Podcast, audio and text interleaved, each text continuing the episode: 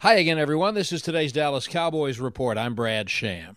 The Cowboys are on the Monday night schedule for their game with the Giants, so yesterday was Tuesday, their day off, and they're back to work today looking for the formula to be the dominant defense they thought they were. To bottle up the likes of Giant star Saquon Barkley, they need Jaylon Smith and Leighton Vander Esch to be those players. How does linebackers coach Ben Bloom evaluate their first half season? I think we can do better.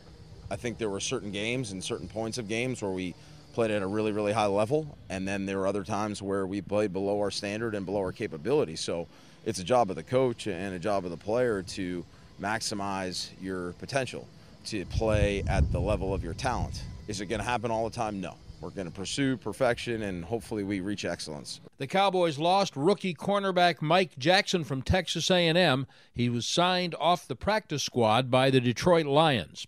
That's today's Cowboys report. I'm Brad Sham.